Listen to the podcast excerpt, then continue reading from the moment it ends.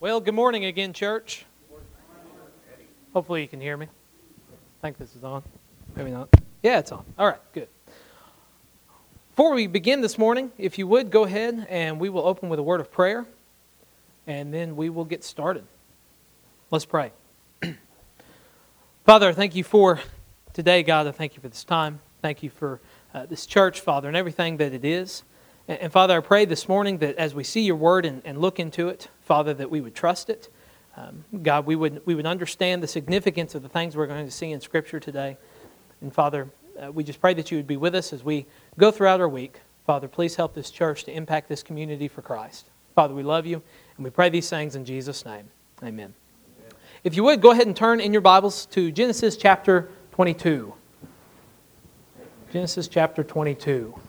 Should be pretty easy to find this morning. It's not like Hosea or anything. Genesis chapter 22. well, as most of you know, I'm filling in this morning as I did last week because uh, Brother Jim and several of our church members are in Israel. Um, they are planning to be home, I believe, Wednesday. Um, I was looking at the itinerary a little bit this morning, and I think they're going to head towards the airport uh, tomorrow night about 8 p.m. and then be home sometime sometime Wednesday. And I would say, um, if you would continue to be in prayer for them, uh, of course, just the, the long flight that it is, the long travel time, and also I think they're expecting some weather uh, flying into Boston, which, which can delay the, the whole trip. And if you've ever traveled anywhere of long distance, whenever, whenever you have weather delays, it just compounds it greatly. So be praying for them. But as we think about that and talk about that, um, I was talking to Brother Jim before he left, and said, you know what, I think it might be neat if one of the messages that, and felt too I needed to go this direction, one of the messages that, that we looked over and preached was uh, somewhere out of Scripture that they had just recently visited. And so as I was talking to him and asking him, he of course had no idea where they were going. He just handed me an itinerary. Uh, he knew Israel. He did know that much, but that, that was about it, folks. Um, so he gave me an itinerary, and I was, I was looking through. And today, which right now it's about 6.30, 7 o'clock over there in Israel. Um, they have visited several places, of course, throughout the week, coming to the end of their trip. Uh, but today they visited the Temple Mount. Temple Mount over there in Israel. And we know probably several things about the Temple Mount. Whenever I mention the phrase Temple Mount, you probably think a lot of different things. One thing for sure is tension, right? Political, religious tension there in the Temple Mount. What is the Temple Mount? Well, the Temple Mount is something that uh, the, the Muslims and the Jews have disputed for many, many years, right? You've got the Dome of, of the Rock there. There's significance there to the, the Islam religion. Of course, this morning we're going to talk about uh, what's true and right, not what's false. Um, so we're not going to talk a lot about that. But what makes it significant to the Jewish nation? Well, they don't really call it the Temple Mount. They mainly call it Mount Moriah, which you see that up on the screen there. And we see many things throughout Scripture that makes this piece of land significant throughout the Old Testament. A couple things that we're not really going to talk about a whole lot this morning, but I did want to mention is this was the site that uh, the temples were built on. Of course, Solomon's temple and then the temple that we see destroyed in AD 70. Uh, we have still there in, in Israel the Wailing Wall. Many of us probably have seen that, know that. That's, that's the last standing wall, last standing structure, still a part of that temple. So that is something that makes it significant and holy to the Jews. But we also see kind of the, the very beginning of this piece of land, what's believed to be there at Mount Moriah. And we see that in Genesis chapter 22. And if you've already turned there and seen, and seen kind of the subtitle in your scripture, you know what the event uh, is that we're going to talk about this morning and that is Abraham taking Isaac to sacrifice him on Mount Moriah. So God, of course, has, has uh, reached out to Abraham. We see that in Genesis chapter 12, and here in Genesis chapter 22, he tells him, Take your son Isaac. At this point, the promise has been fulfilled. We know the life of Abraham. We know that God called him out of this land that where he did not know who God was and says, I'm going to give you a son. And here, Genesis chapter 22, he has that son. But God tells Abraham, Take that son Go to the land of Moriah, go up on the mount, and do what? Sacrifice him, right? Crazy. Crazy, crazy stuff, right? But in this, in this event, in this story, we see the, the faith of Abraham, but also the faithfulness and the provision of God. So we see that that's what makes it significant to the Jewish nation, uh, starting here in Genesis chapter 22. But when we look and we study this, this piece of land today, what is believed traditionally to be just right next to it is a place called Golgotha. Now, Golgotha, you see that up on the screen as well. Am I good? Okay. Up there on the screen as well, as well. And the word Golgotha means the place of the skull. We see in Scripture two places. Matthew chapter 27, uh, we're going to look in two places. Verse 32, it says, As they went out, they found a, found a man of Cyrene, Simon by name. They compelled this man to carry his cross. And when they came to a place called Golgotha, which means place of a skull, they offered him wine to drink, mixed with gall, but when he tasted it, he would not drink it. And when they had crucified him, they divided his garments among them by casting lots. If it's not clear who we're talking about, John 19, starting in verse 16, says So they took Jesus, and he went out bearing his own cross to the place called the place of the skull, which in Aramaic is called Golgotha. There they crucified him, and with him two others, one on either side, and Jesus between them. So we see Mount Moriah, and we know from Scripture, and we're going to look deeper into that here in a moment as we look and see what is significant about it in the Old Testament. But just close there, we have Golgotha, the place where they crucified Jesus. And as we've already seen, the word Golgotha means place of the skull. It's not a place that you really, especially in this day and age, don't want to visit, right? Hey, let's go out, let's have a picnic at Golgotha. You're not going to do that in biblical times, right? It's okay, folks. It's, it's just a little bit of a joke. But today we visit it, we see it, right, because we know why it's significant. But Golgotha, the place of the skull, why it was called that is because this was a place of death. This was a place of death. This was a place of execution. Okay, many historians believe that there's probably three or four reasons why it was called the place of the skull. The first being simply it was a place of execution. This is where they would take people to crucify them. The Romans had devised something that no one else had ever devised the worst possible execution. Many historians, Christians or not, they believe that the crucifixion is, was the worst possible way ever devised by man to kill someone else. Everyone, anyone ever heard the word excruciating? You ever heard that? Any idea where that word comes from? Crucifixion, right? We have a word in our English language that we trace back to the word crucifixion to describe intense, blinding pain. And that's what crucifixion was. We know what crucifixion was, but to go through it real quickly, they would take someone, they would stretch out their arms on a cross, and they would drive spikes through their wrists. Now, I know uh, some people traditionally think that, that it's through the hands. It wouldn't have been through the hands, it would have been through the wrists for stability. They nailed them to the cross through the wrists, and then, and to me, this is the worst part talking about crucifixion, they would take the feet, they would stack the feet, and then they would drive a spike through the top of the feet to the cross. And after that, they would take the person that they're crucifying, they would, they would set them up on the cross, and they would be simply suspended there by the spikes in their hands and in their feet. Now, some people did die from uh, on crucifixion through blood loss or shock, but most of the time it wasn't from something like that. It was from suffocation. People died on the cross because they suffocated, which is a terrible way for someone to die. I think we can all agree. No matter how you suffocate, that is a terrible way to die. The way that people would suffocate on the cross is because every time they would take a breath, they would have to push themselves up with their feet to get a breath because their arms are extended out. And so, as time goes along, as they're losing blood, as they're, they're fatiguing, what would happen is they would slump.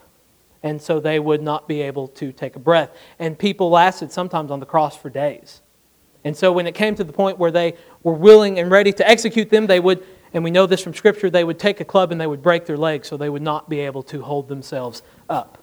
Someone dying, crucifixion, it was a terrible, terrible death. So Golgotha, place of the skull, is, I think, an appropriate name. But also, it's believed that maybe uh, it was called this because of the tombs, the graves that were there that were surrounding, or also some people, and I've heard this before too, is believe that this place, it was called Place of the Skull because it looked like a skull, right? This was just a terrible, terrible place.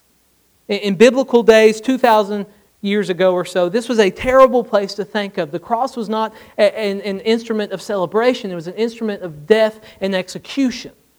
We, we, need to, we need to understand that. But this morning, what we're going to see is that there are parallels between Mount Moriah and Golgotha. Not just ge- geographically, but spiritually. What we see in scriptures, we see parallels there that align to our Christian faith and what makes these places significant in scripture and in our lives. So if you would look there in Genesis chapter 22, starting in verse 1, we see that Golgotha and Mount Moriah, it is, they're both a place of willingness we see first the willingness of Abraham. It says, After these things, God tested Abraham and said to him, Abraham. And he said, Here I am. He said, Take your son, your only son Isaac, whom you love, and go to the land of Moriah. and offer him there as a burnt offering on one of the mountains of which I shall tell you. So Abraham rose early in the morning, saddled his donkey, and took two of his young men with him and his son Isaac, and he cut the wood for the burnt offering, and rose and went to the place of which God had told him. Now, up to this point in Scripture, we know that God had asked many things of Abraham that would have required faith, right? We see in Genesis chapter 12. In the youth, our last series we went over last semester was a series over the gospel and we studied this part. We started a biblical creation and we got to Genesis chapter 12. And we see in Genesis chapter 12 the grace and mercy of God displayed in a great way. Because the first 11 chapters in Genesis, what do we see and what do we learn about mankind? They're sinful. They're sinful, right? When I ask a question, you, you can answer. It's okay. I'm not going to stop talking. I'm not going to do that, okay? Okay? They're sinful. They're disobedient to God. They're corrupt. We see at the very beginning, chapter 3, we see the disobedience of man, and we see that man becomes more and more disobedient. I said over and over again last semester, talking to the youth, this phrase sin grows. Sin grows. It's not just one thing that happens, it continues to grow and compound, and it gets worse and worse. And we see the flood, we see wiping out mankind because of their sin, and then we see chapter 11, the Tower of Babel. Mankind showing this arrogant show to God, saying, We're going to put ourselves above you. We're going to build a big building, which to me just sounds extremely stupid, doesn't it? Mankind, this is what we think puts us above God. We're going to build a big building, and we're going to put ourselves above the God of everything, right? That's what they were thinking. So, what does God do? He takes mankind, He separates them through their language, and we see this, this arrogant show of mankind. But then we see Genesis chapter 12, and what do we see God doing? We don't see God wiping out mankind. We see God reaching down to mankind. We see God reaching down to Abraham and saying, Abraham, I want you to go where I tell you, and I'm going to bless you, and I'm going to bless nations through you, and I'm going to give you a son. We know the story of Abraham. We know what had happened at this point. Abraham and Sarah, they didn't have any children. They were barren, right? At this point, it was Abram and Sarai, right? They had no children. And here comes this God, and we know from Numbers that Abraham did not know who God was at this point we see God reaching out to Abraham and saying, You're going to go where I tell you. And what does Abraham do?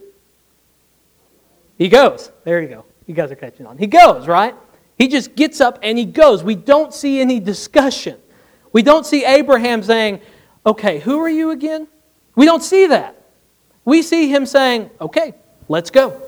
He takes everything he has, uproots himself from his family, and he goes. That would have taken a lot of faith. But here we see God telling Abraham to do something that is beyond most of our imagination. Right? He says, Take your son, take the son of promise, Isaac, whom you love, and go to the land of Moriah and offer him there as a burnt offering on one of the mountains of which I shall tell you. We know what a burnt offering is. We know he was talking about sacrifice. He's talking about sacrificing Isaac. Verse 3, though, what do we see Abraham doing?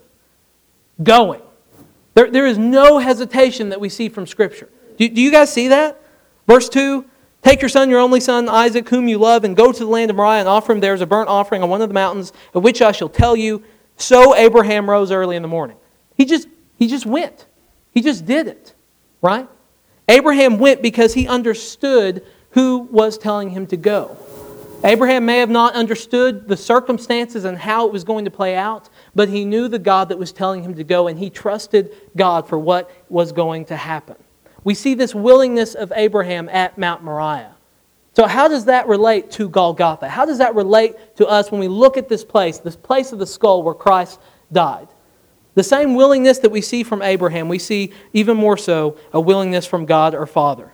We see John chapter 3, verse 16. We know this verse For God so loved the world that he gave his only Son, that whoever believes in him should not, excuse me, should not perish but have eternal life. God gave Jesus willingly. Abraham was willing to give Isaac. We see that. But see, Abraham's motivation was faith. Abraham was motivated by his faith in God. God was motivated by his love for you and for me. God was motivated to give Jesus because he loved us. Verse, 1 John chapter 4, verse 9, it says, In this the love of God was made manifest among us, that God sent his only Son into the world that we might live through him. The love of God manifests. That means it's been, it's, it's been shown, it, it appears to us. How do we know that God loves us? Because he sent Jesus. If you're ever struggling in life, or you know of anyone who's ever struggled in life, and they say, Well, I just don't know if God loves me. Don't look to your circumstances, church. Look to the cross. Look to the willingness of God giving Jesus for this sacrifice so that you and I might be reconciled, might be brought back to the God who made us and the God who loves us.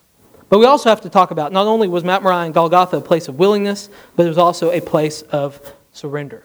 We see, first of all, we see the surrender of Isaac to his father. We see there in Genesis chapter 22, if you'll look there again, starting in verse 7. says, And Isaac said to his father Abraham, My father. And he said, Here I am, my son. He said, Behold the fire and the wood, but there is the but where is the lamb for a burnt offering? Verse 8 Abraham said, God will provide for himself a lamb for a burnt offering, my son. So they went, both of them, together. Starting in verse 9 there. It says, When they came to the place of which God had told him, Abraham built the altar there and laid the wood in order and, and bound Isaac his son and laid him on the altar on top of the wood. Then Abraham reached out his hand and took the knife to slaughter his son. Kind of a cliffhanger moment, right? He, he takes a knife and he's, he's fixing to slaughter son. He's fixing to listen to the God who commanded him, right? But we see something out of Isaac here that I think a lot of times is overlooked in, in this reading of Scripture. We see a surrender of Isaac to the will of his father, don't we? Isaac, what, what does he do? He asks, asks his dad, right? He says, Well, where's, where's the lamb? Where's, where's this animal that we need to sacrifice? We're obviously going to make a sacrifice. You've got the wood and all the supplies, but, but where's the sacrifice? And what does Abraham say? Even, even here, he says, God will provide. Right? God will provide a sacrifice. And we see Abraham gathering everything, building the altar, and then he takes Isaac and lays him on the altar. And we see no complaint from Isaac, right? I'm sure we can see and understand. Some of you maybe know how old Isaac would have been at this time. I, that's not something I really looked at or, or studied. But Isaac is, is just a kid here, right? I mean, some of you, anyone here have teenagers? Teenagers normally don't understand why they have to clean their room, right? You with me on that, Tiffany? Yes. Yay and amen, right? But Isaac here, he just obeys. He understands. I, I think it's, it's easy for us to, to conclude that the same God that Abraham knew is the same God that Isaac knew. We know that Isaac, he is willing to surrender himself to the will of his father. And you probably know where I'm going with this, but how does that relate to Golgotha? Because we see a son there at Golgotha surrendering to the Father's will. Matthew chapter 26, starting in verse 36. We read, Then Jesus went with them to a place called Gethsemane, and he said to his disciples, Sit here while I go over there and pray. And taking with him Peter and the two sons of Zebedee, he began to be sorrowful and troubled. Then he said to them, My soul is very sorrowful, even to death. Remain here and watch with me. And going a little, little farther, he fell on his face and prayed, saying, My Father, if it be possible, let this cup pass from me. Nevertheless, not as I will, but as you will. And he came to the disciples and found them sleeping. And he said to Peter, So could you not watch with me one hour? Watch and pray that you may not enter into temptation. The spirit indeed is willing, but the flesh is weak. Again, for the second time, he went away and prayed, My father, if this cannot pay, pass unless I drink it, your will be done. And again he came and found them sleeping, for their eyes were heavy. So leaving them again, he went away and prayed for the third time, saying the same words again. So we see Jesus here, and the suffering of the cross, the suffering at Golgotha starts here in the Garden of Gethsemane. The Garden of Gethsemane, that word, it means olive press. That's what the word means. So, so we look in that, we look deeper into that. In olive press back in biblical days, what they would do is they would take olives and they would put them on a stone basin. And, to get the olive oil out of these olives, they would take a heavy boulder or rock, and they would literally roll this rock over the olives to crush them. To, to crush them. So, so the suffering at Golgotha starts here in the Garden of Gethsemane because we start to see the crushing of the Son here in the garden. Jesus knows what's fixing to happen, church. You know, growing up in, in a small, uh, small church, I remember talking one day and, and our Sunday school teacher talking one day, and, and the teacher brought up Jesus as a child. And, and Jesus, did he know whether or not he was going to the cross? And, and I remember Devin, my twin brother, not me, Devin, who, if you know Devin at all, he's, he's very blunt. He's very straight to the point, and he's very blunt. Isn't he, sweetie? Yes, he is. That's Sabrina that I'm talking to, by the way. I don't just call random people sweetie. Okay? Just, just for the record, right? So Devin's very blunt, and, and Devin said, Well, of course. Of course he did, right? Of course he knew why he came. And that teacher, he couldn't wrap his mind around why Devin would say that. Like, well, how could a little child, a little child, have that thought in his head? That would just be awful. That would just be terrible. See, it might be a nice sentiment, but when we study Scripture and we look at it, Jesus came for one purpose and one purpose only to die for you and for me. Did he know? Absolutely, because he knows everything, right? He is God in the flesh. There is nothing that, that is hidden from him. He understands, he knows. But we see here in the garden that Jesus is, is in this struggling moment and he is alone. His disciples are there, but they're really not there, right? They're sleeping. They don't, they, they don't understand what's fixing to happen, but Jesus does. He prays three times If there's any other way for this to happen, let this cup pass from me. But we see the willingness. He says there at the end, My Father, if this cannot pass unless I drink it, your will be done. See, we see a willingness of Isaac apart from his understanding and his knowledge of the situation. Isaac was willing, but he didn't understand what was going to happen. He didn't know what was fixing to take place. But we see a willingness of Jesus having infinite knowledge. Jesus understood completely what was fixing to happen to him. He knew what we, he was fixing to face. It's not that Jesus was surrendering to his Father's will without fully understanding what was fixing to happen. Jesus went to the cross knowing fully what he was going to do for you and for me. Why is that significant? It's significant because we see in Scripture, uh, John chapter 10, verse 17 and 18, Jesus, from the moment, again, from uh, the moment he was born through his entire life, he knew what he came here to do. John chapter 10, starting in verse 17, says, For this reason the Father loves me, because I lay down my life that I may take it up again. No one takes it from me, but I lay it down of my own accord. I have authority to lay it down, and I have authority to take it up again. This charge I have received from my Father. Verse 18 No one takes my life from me. No one's taking it from me. I'm laying it down of my own accord. What's Jesus saying? He said, I'm laying my life down because I want to lay my life down. No one is taking this from me. I'm doing it because I'm deciding to do it. I remember years ago, um, talking about BCM, Bentley, I think this is appropriate. Um, I was thinking and, and looking at the scripture, um, there was a, a, sermon that was preached. Uh, I believe it was during a BCM revival, which has been like eight years ago for me. Um, and being there and hearing, hearing this, this preacher, and it was a, a preacher in the area, and, and he's here, not here anymore, but he started his sermon talking about the most incredible verses in all of the Bible talking about the most incredible verses in all the Bible. And he, he was preaching that night and talking about the sufferings of Christ and the sufferings of the cross and what Jesus went through and what Jesus endured. Not just the physical suffering, but the spiritual suffering of being separated from God as Father and experiencing the full wrath of God. And he was kind of working backwards, and he got to this, this point in the sermon where he said, And these are the verses that are the most incredible verses, I believe, in all of Scripture. And he read out of John 18, starting in verse 3. It says, So Judas, having procured a band of soldiers and some officers from the chief priests and the Pharisees, went there with lanterns and torches and weapons. Then Jesus, knowing all that would happen to him, came forward and said to them, Whom do you seek? Why is that incredible, church? Because the scripture tells us right there, Jesus knew exactly what he was getting himself into. Jesus knew exactly what was fixing to happen to him.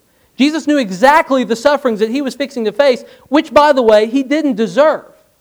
And as it says here in John 18, he knew all of that, and knowing all of that, he still stepped forward and said, Who are you looking for? He didn't push his disciples forward. He didn't try to hide. He didn't try to run. He stepped forward and said, Whom are you looking for? He said, Here I am. He knew exactly what he was getting into. We see a surrender of Jesus to the Father's will, but we also see Jesus willingly giving his life for you and for me. And the final thing that we see, bless you, my goodness. The final thing that we see is in Mount Moriah and Golgotha is we see the provided sacrifice. If you look there in Genesis chapter 22, starting in verse 11, So we end this, we ended our last verses talking about kind of this, this climax, this cliffhanger, right? Abraham, he has the knife and he's fixing to, to kill Isaac. And then verse 11, very next verse, it says, But the angel of the Lord called to him from heaven and said, Abraham, Abraham. And he said, Here I am. He said, Do not lay your hand on, on the boy or do anything to him, for now I know that you fear God, seeing you have not withheld your son, your only son, from me. And Abraham lifted up his eyes and looked, and behold, behind him was a ram caught in a thicket by his horns. And Abraham went and took the ram and offered it up as a burnt offering instead of his son. So Abraham called the name of that place, The Lord will provide. As it is said, On this day, on the mount of the Lord, it shall be provided. So God told Abraham, Take Isaac and have this burnt offering. And the moment before he, he offered Isaac his son, an angel stops him, tells him, We know that you trust God now. We see that you fear God and he looks over and he sees there's, there's a ram, right? There's a ram caught in the thicket. So he takes that ram and he offers a burnt offering right there, and he calls a place the Lord will provide. For Abraham in that moment, the Lord provided a sacrifice instead of Isaac, instead of his son, instead of the command, he provided this ram for, for Isaac.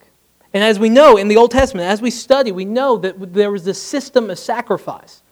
The, the purpose of sacrifice was, was to cleanse sins, right? We, we see this continual sacrifice over and over again. The, the priests standing, doing what they were supposed to do. But the problem is, is that the blood of bulls and goats couldn't really take away sins. We see that in Hebrews chapter 10, starting in verse 3. It says, But in these sacrifices there is a reminder of sins every year, for it is impossible for the blood of bulls and goats to take away sins. See, this was a broken system because we are still sinful. This was just a picture of what was to come. This was a shadow pointing to the substance. See, here on Mount Moriah, God provided a sacrifice for Isaac. So, how does that relate to Golgotha? Because at Golgotha, God provided a sacrifice for you and for me. We see that in 1 Corinthians chapter 5, starting in verse 7. It says, Cleanse out the old leaven that you may be a new lump as you really are unleavened. For Christ, our Passover lamb, has been sacrificed. We know Passover referring to the, the Passover feast and when God brought Israel out of Egypt, taking a lamb, right, killing the lamb, sacrificing the lamb, putting the, the blood above the post so that the angel of death would pass over that household. He says, Christ is our Passover lamb. Christ is the sacrifice that you and I needed. Hebrews chapter 10, starting in verse 11. I love these verses. It says, And every priest stands daily at his service, offering repeatedly the same sacrifices which can never take away sins. But when Christ had offered for all time a single sacrifice for sins, he sat down at the right hand of God. The priest stands daily, right? The priest stands daily because the work is never done. We see there in the verses before, right? It, it's a constant reminder that they're still sinful. There's still a sacrifice that needs to be done because they continued to sin. The, the blood of bulls and goats, they, they couldn't take away sin. But Christ, offering himself, sacrificing himself, it is the one sacrifice that is needed. After Christ did the work on the cross, he sat down at the right hand of God. The job was finished. What does he say on the cross? Three words. It is what? Finished. In church, he meant it. He meant it. It was done. There was no more sacrifice. There was no more work to be, done, to be done to earn our forgiveness or earn our salvation. Christ did all of it. And he did it for you and for me. Isaiah chapter 53 about 800 years before Christ was on the scene, we see scripture that points to Jesus and the sufferings of the cross. It says, He was despised and rejected by men, a man of sorrows and acquainted with grief, and as one from whom men hid their faces, he was despised. And we esteemed him not. Surely he has borne our griefs and carried our sorrows, yet we esteemed him stricken, smitten by God, and afflicted. But he was pierced for our transgressions. He was crushed for our iniquities. Upon him was a chastisement that brought us peace, and with his wounds we are healed. All we, like sheep, have gone astray, and we have turned out, every one to his own way, and the Lord has laid on him the iniquity of us all. Christ suffered, and Christ was crushed because it was something that you and I deserved. Do, do, we under, I hope we understand this. I hope that we're seeing this picture because the cross of Christ is something that I deserved. I deserve to go through the suffering of the cross. I deserve to go and to experience the full wrath of God. But instead, Jesus stepped in the way, and Jesus took the full wrath of God, the brunt of God's punishment he took that I deserved. All of my sin, all of my iniquity, all of my transgressions was laid on Jesus, and he took the punishment. Every Christian needs to understand that Jesus being on that cross, Jesus being on that cross is what you deserved. But because God loved you and because Jesus loved you and because Jesus was willing to go to that cross and suffer for you, we do not face the wrath of God. We do not face what Jesus faced. He took our suffering. The substituted sacrifice for Isaac was the first of many that could never take away sin. Jesus, the substitute for us on the cross, takes away our sin once and for all. In church, this is why Scripture tells us to, to believe on the Lord Jesus to have faith on the Lord Jesus because He is the only one who can save. Looking at it from a sacrificial point of view, we are sinful and we need something else to take the punishment. Anyone who is outside of Christ, they will face the punishment for their sins. They will face the, face the wrath of God. And that's why Scripture tells us to believe, to have faith on the Lord Jesus, because He took all of it already. Anyone who is in Christ, we will not experience the wrath of God, because Christ took it all for us. See, in, in Mount Moriah, on Mount Moriah, I think that's a story that sometimes an event that, that makes people uncomfortable. But we see God's character revealed at Mount Moriah and Golgotha. We see God's character still uphold, upheld because God never intended for Abraham to follow through with the sacrifice. God never intended for it to be. So God's moral character was still upheld. It was a testing, right? And, and it was an event that took place to point to the cross that would take place later on. But also at Golgotha, we see God's character still upheld. God is a God who hates sin. God is a God who is wrathful and just, and He hates sin. He hates disobedience to Him. Church, we can't just preach a God who is loving and kind without preaching a God who also hates your sin. He hates my sin. He hates your sin. He hates disobedience. He is a just, wrathful God. But here's the dilemma, church. He is also a God who loves you. And He is a God who loves me. And at the cross of Christ, we see God's justice and God's love still upheld. God's justice because He still poured out His justice. He still poured out His wrath, but He didn't pour it out on you and on me. He poured it out on Christ because Christ took the punishment for you and for me. And there we see the love of God still upheld. To wrap it up, church, and I'm wrapping up right, right here. Um, I heard a story once to illustrate this. There was a village years ago, and this chief of this village was a just chief. He was, he was strong, he was stern, he was strict, but he was also loving. He loved his people, loved everything about his culture and his village. When they started noticing that out of their storehouse, out of their food storehouse, that, that someone was stealing food at night without anyone noticing they were stealing food. They were taking food from it. So the chief, of course, being a strict, just chief, said, We need to catch this person, and when we do, they will experience a, lashing. They will experience a, a whipping, a punishment that, that the village had for anyone who was doing any kind of wrongdoing. Well, as it turned out, they caught the, the man who was doing this, and it turned out to be the chief's son, chief's only son, the son that he loved, that he cared for. But we see the dilemma of the chief. He had his people, had, had his judgment that he still had to uphold, but he also had the love for his son. And so judgment day came, and they had his son tied to the whipping post, and, and the chief was sitting there on, on his chair, on his throne. And right before they started the whipping, they, they come out there, and the, the son is tied, and they rear back to start the whipping. The chief stops him, stops everything. He goes out there, he goes to his son, and he wraps his arms around his son, around his back exposing himself. And he says, Okay, now you can continue. And see, in that story, what we see is the gospel displayed. Because Jesus took the full brunt of the punishment that you deserved. So that instead of heading towards punishment that we deserve, we are heading towards an eternal life with God, a grace of God that we don't deserve. So, church, my only desire this morning, I have nothing else. Some of you are like, yes, right? My only desire this morning is that we would focus on the sacrifice of Christ. That was it.